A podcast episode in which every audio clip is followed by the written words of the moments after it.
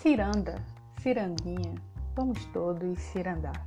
Vamos dar meia volta, volta e meia, vamos dar. Brincadeira, vamos começar de novo. Ouça, Virgínia, é preciso amar o inútil. Criar pombos sem pensar em comê-los, plantar roseiras sem pensar em colher as rosas, escrever sem pensar em publicar, fazer coisas assim, sem esperar nada em troca. A distância mais curta entre dois pontos pode ser a linha reta, mas é nos caminhos curvos que se encontram as melhores coisas. Olá, meu nome é Maraísa e hoje vamos acabar com Ciranda de Pedra da Ligínia. Ligínia. Olá, meu nome é Maraísa e hoje vamos acabar com Ciranda de Pedra de Lígia Fagundes Teles.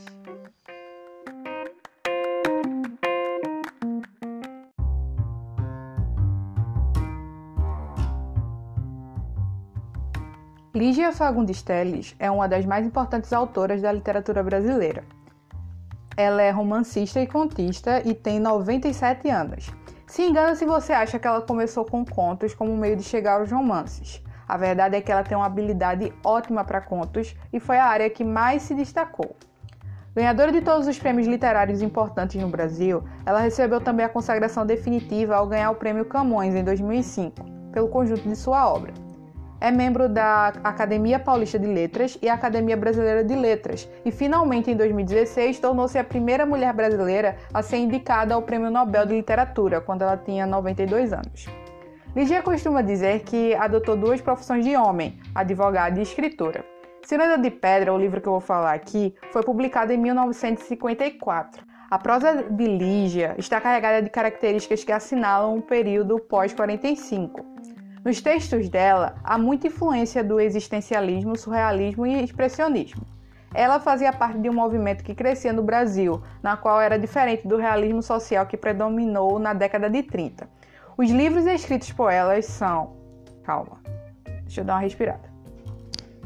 Os livros dela são as Meninas, Ciranda de Pedra, Antes do Baile Verde, Venha Ver o Pôr do Sol e Outros Contos, Seminário dos Ratos, A Estrutura da Bolha de Sabão, A Disciplina do Amor, Verão no Aquário, As Horas Nuas, A Noite Escura e Mais Eu Contos, Os Melhores Contos de Lígia Fagundes Teles, Um Coração Ardente, Pomba Enamorada e Outros Contos, Invenção e Memória, Durante aquele estranho chá, Perdidos e Achados, Mistérios, O Segredo e outras histórias de descoberta, Oito Contos de Amor e Passaporte para a China, Crônicas de Viagem. Sem mais delongas, vamos falar de ciranda de pedra.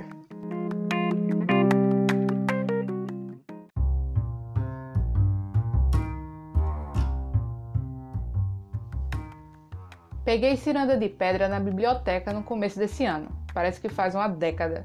Eu queria, na verdade, ler As Meninas, mas alguém achou meu esconderijo e levou o único exemplar que tinha lá na biblioteca.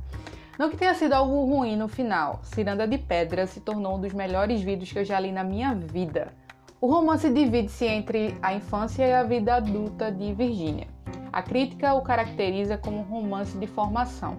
Ela é uma criança que desde cedo percebe a rejeição da família, que é bem disfuncional.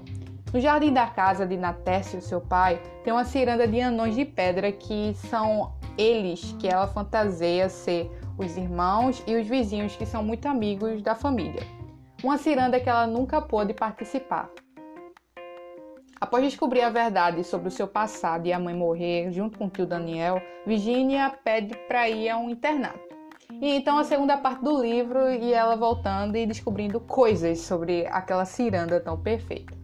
De início, tenho que avisar que esse livro vai deixar você triste.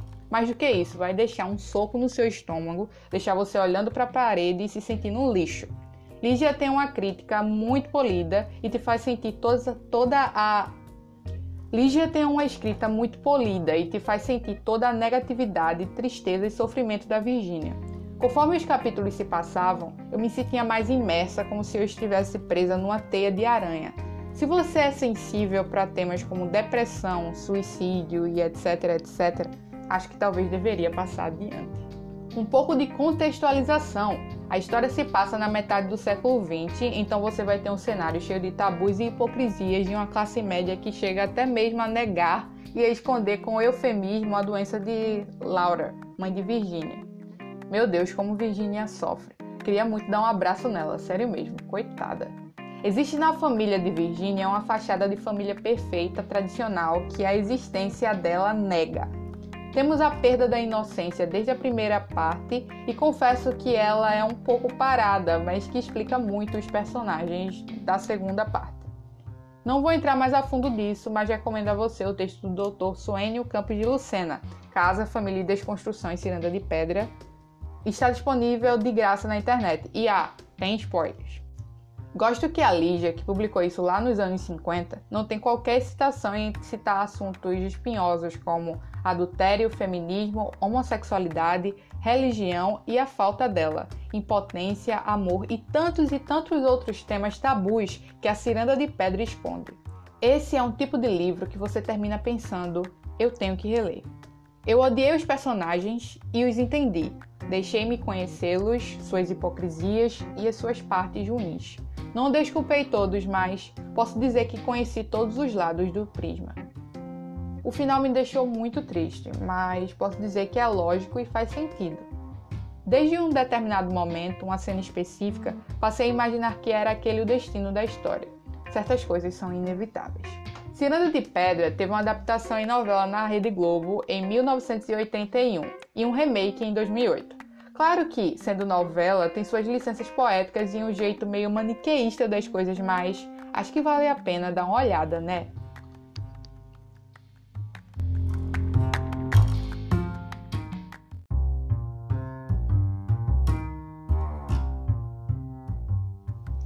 Chegamos no fim de mais um episódio. Espero que esse podcast tenha despertado em você a vontade de conhecer a obra de mais uma escritora brasileira que merece uma chance.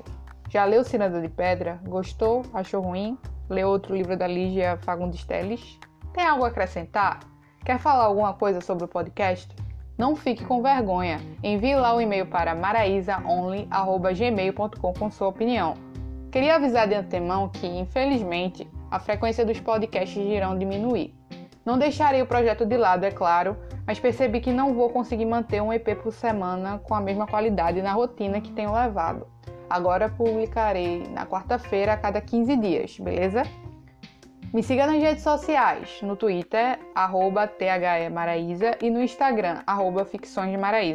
Se você tiver alguma sugestão, comentário ou até crítica de algo que eu falei, estarei respondendo por lá. Bem, é isso. Até mais.